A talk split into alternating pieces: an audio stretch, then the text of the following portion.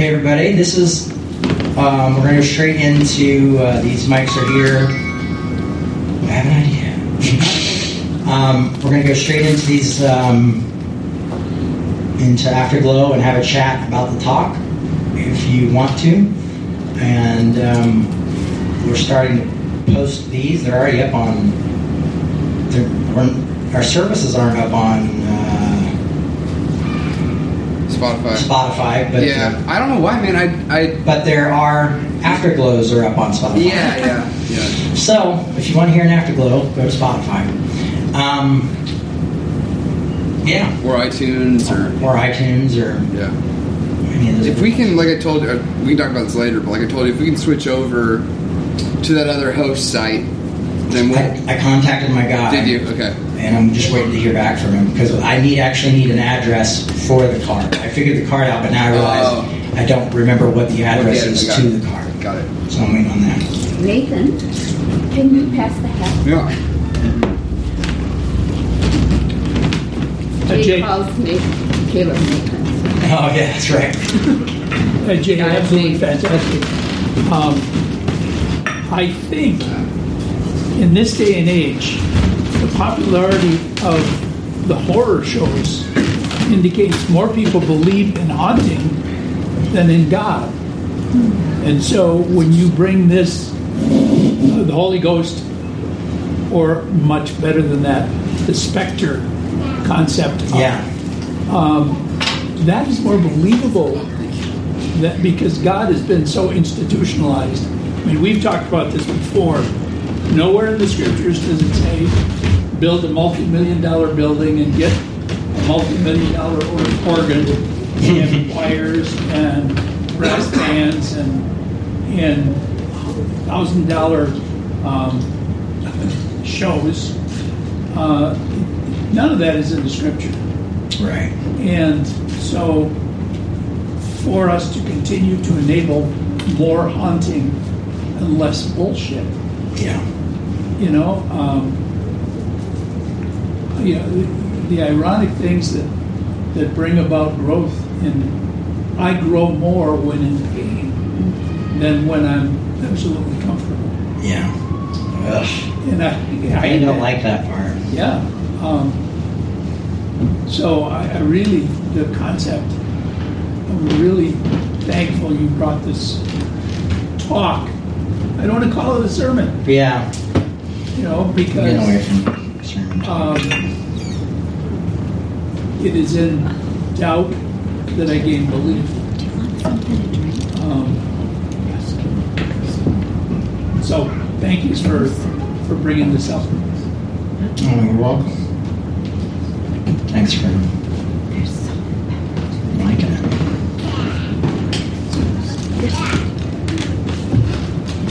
Well, lately I've, I mean, I've defined the sacred in many different ways and defined God or His attributes in many different ways, but lately I've added uncontrollable, that the sacred is what we can't control. It's almost an invasion Yeah, and um, and so I think we're all very hungry, and that's part of that that calling or that haunting is that longing for for something other than what we see in this world. But I, for me, the, the big solace is that we can hold on to the idea or the fact that he's not far from us. yeah, He's beside us and he he chooses to be beside us. And I actually this um, these next three weeks but I actually these next three weeks I'm going to be impartial. yeah. and um, which is basically, if you don't know what it is, it's like an outpatient mental health program. And, and I, if you had told me that a month ago, I would have not. But, Right. Yeah. But I think that it's where I need to be. And so I see it as an invasion of God in my life to give me what I need at this point. Yeah.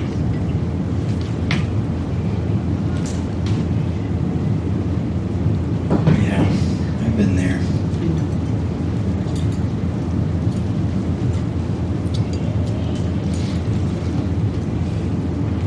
And I guess the amazing part of it all is that my boss couldn't be more supportive.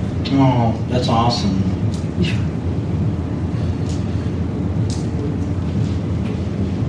And he said to me, he said to me, you know, you've got to take care of your needs because the purpose of life is not work. The purpose of life, and this is my boss, but the purpose of life is to have fun.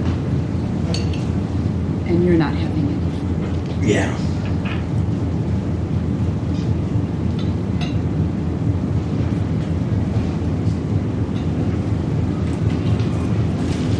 remember uh, Caputo did a, a talk at Wake a few years ago about.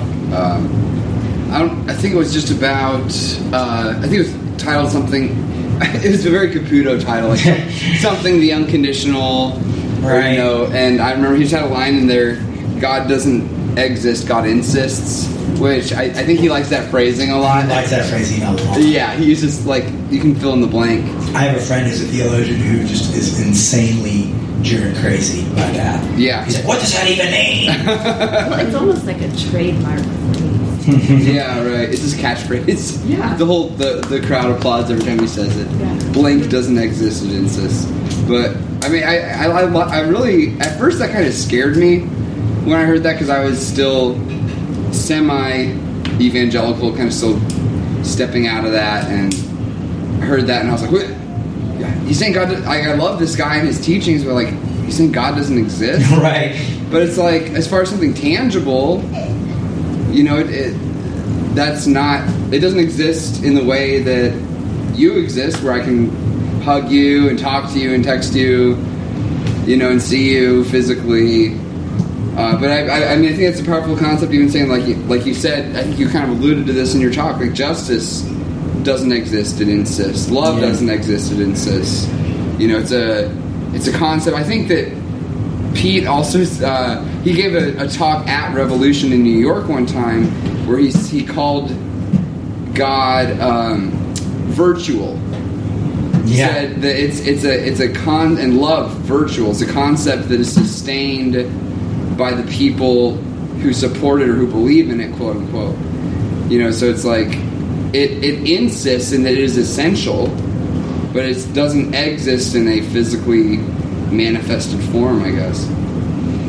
And the whole idea of haunting is just powerful, man. Like, like how Caputo expressed it in, in what you read, and how you expressed it. Like, we can't get away from this for whatever reason. Maybe you know, not for some, maybe not for some divine spiritual reason, but you know, maybe it is to an extent uh, brainwashing adjacent. Yeah. You know, maybe it is, but like at the same time, this is the hand we're dealt. So, so let's roll with it, baby. Let's try to love each other, I guess. Yeah. It's really interesting. Yeah. I I think what I got out of it is, especially being awake, was just seeing the different avenues that people are using to either heal people or want to see society change, help other people, you know, by by you know getting rid of uh, structural. Uh, traditions in government or or helping people through psychoanalysis or you know just different ways. And they kept talking about conversion. you know this there's a conversion that happens but not jesus conversion is not what we're talking about here but we're talking about it's still there's a change that happens a metamorphosis um, Redemption. A redemption yeah so pretty interesting it's pretty I mean, it's stretching me a little bit. It's got me a little bit tired. My mind is like, these books are like, "Ugh." I wish they were easy to read like Brian McLaren. Where's my philo- Brian McLaren philosopher. That's what I mean. That's what Pete's like. That's like Caputo, me, and I'm like, dude, you guys are hard to read. I want the idiot's guide to radical theology. Yeah. I'm pushing him to do it, like or pyrotheology. Yeah. You know, like with the cartoons and stuff. Uh-huh. like, We've got to do this version. It would be so much easier for some of us. That'd be too. That would defeat the purpose, though. For I don't know. For me, it would make it. Uh, well, for you, man. For I gotta Pete, preach it. Pete can't give you a straight answer on anything, though. Yeah, I gotta. Yeah, I need to. I gotta. You can learn it from him, and then you'll make the comic book version. Yeah, I'll make yeah. Simplified.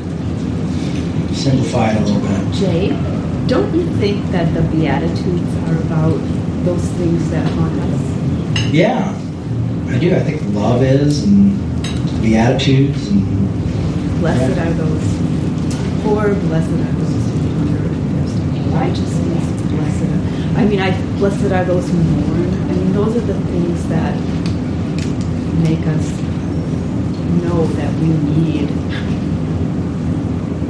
we need God. yeah. We need something beyond ourselves. Amen.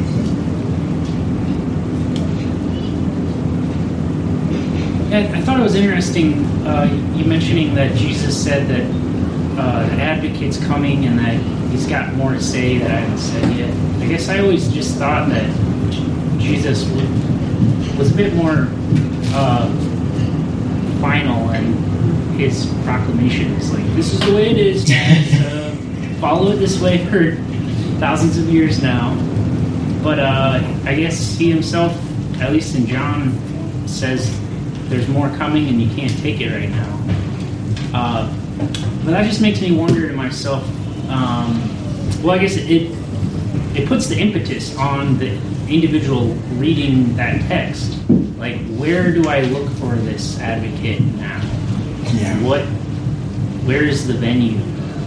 And there's so many. I think a lot more options these days to figure out where to tune your ear to this advocate figure, whether it's like something real or something that is a literary device to get you to yearn for something. It's like where Hmm. where do you listen for that? And you know, there's still uh, people that think it's through the succession of hands of you know different priestly class throughout history that have gotten the message and the advocates working through some sort of hierarchical uh, system to give to give the truths of God that you couldn't hear before. But yeah, it gets a lot more messy when you just open things up and say, I could hear this, I could listen for the advocate anywhere. That Yeah. maybe there's a, I don't know, a friend of mine talks about like the universe, that there's multiple verses in the scriptures, but there's also the one verse, which is just taking in everything that's out there and trying to let it speak to you. So it, in some ways, it comes down to orientation more than a strict theology. It's like how do you orient yourself to being to try to hear the next message or the next thing that you've been uh, you haven't been able to hear it before, but now you can because you're paying attention in a certain sort of way that you weren't before. Uh, but yeah, it definitely sounds like a rough challenge to, to be put in, but maybe that's just the human condition that we aren't going to be given the easy answers, uh, we got to seek them out. And yeah, sometimes it's frustrating to find out, but I guess if we're all in the same boat together, where none of us have the easy answers, at least we got company in the struggle. Yeah. With each other. Yeah. You can sit down and go, this is what I'm being haunted by. What do you think? Yeah. Yeah. Go, I think that's a pile of crap. You know, or you could say, wow, that sounds amazing. you know, or whatever. It's interesting. It seems like the people who are haunted, who are really hearing the call in a way, that, which I think is part of that haunting, end up being killed by the powers that be. Yeah. Because they try to, they confront them or they try to change the status quo. So it's costly to listen. But I think if you don't, then you're not going to want. Yeah. I mean, was if you can't find something worth dying for, then yeah, not something worth living for. And, uh, uh, lots to take in. This is uh,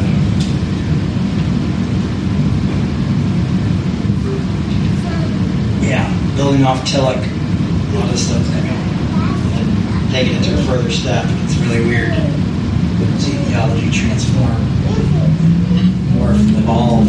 That's what it does. And now I'm just trying to figure out through my own brokenness a theology that is real and works. Yeah. Pragmatic theology. Yeah, I mean, a theology that my own theology's kind of been torn down a little bit. Yep. You know? Well, God was broken too. Yeah. He said he's not, the Bible said he's not far from us. That's our, Well, that was the whole Easter sermon. Is said, you know, why have you forsaken me? And take this cup from me. And you know, where are you? Yeah. You know, the kind of thing is. Jesus said it. You know, sometimes approaching those the last seven words of Christ. Um, I've I've heard it implied that after he says, "My God, my God, why have you forsaken me?" He then comes to another acceptance of yes, there is a God, and so he says, "Into my hands I commend my spirit." yeah, My reading on that is, he said, "My God, my God, why have you forsaken me?" And not having any sense that God is there, he says, "Into your hands I commend my spirit." yeah, It's not a. It's not a. He suddenly went back to his fundamentalist leanings. Said, "Oh yes, there is a God. Okay, I command. You know, I, I give myself to you." I think he was saying it out of the pain and frustration. Okay, I give yeah. myself to you, whoever you are.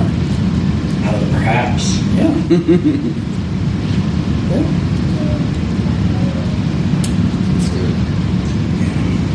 What was that line you said again about you killed the captain?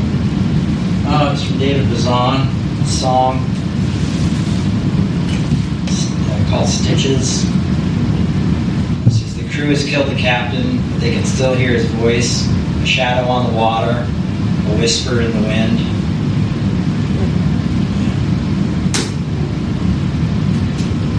I like that a lot.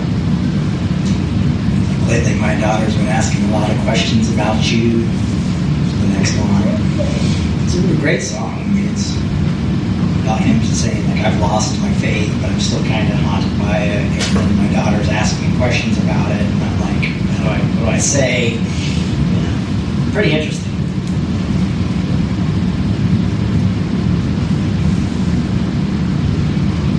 This is Michael, by the way. Hello, Michael. Hello. Welcome. Thank you. Well, I've had about 20,000 Diet Cokes because I was very nervous at my Mother's Day lunch. So I'm going to visit the facilities, but if you guys want to continue Afterglow, great. If not, are we done? Sure. Sure. All right, everybody. Thanks for a wonderful Afterglow, and uh, say hello to each other before you take off. a post Christian production.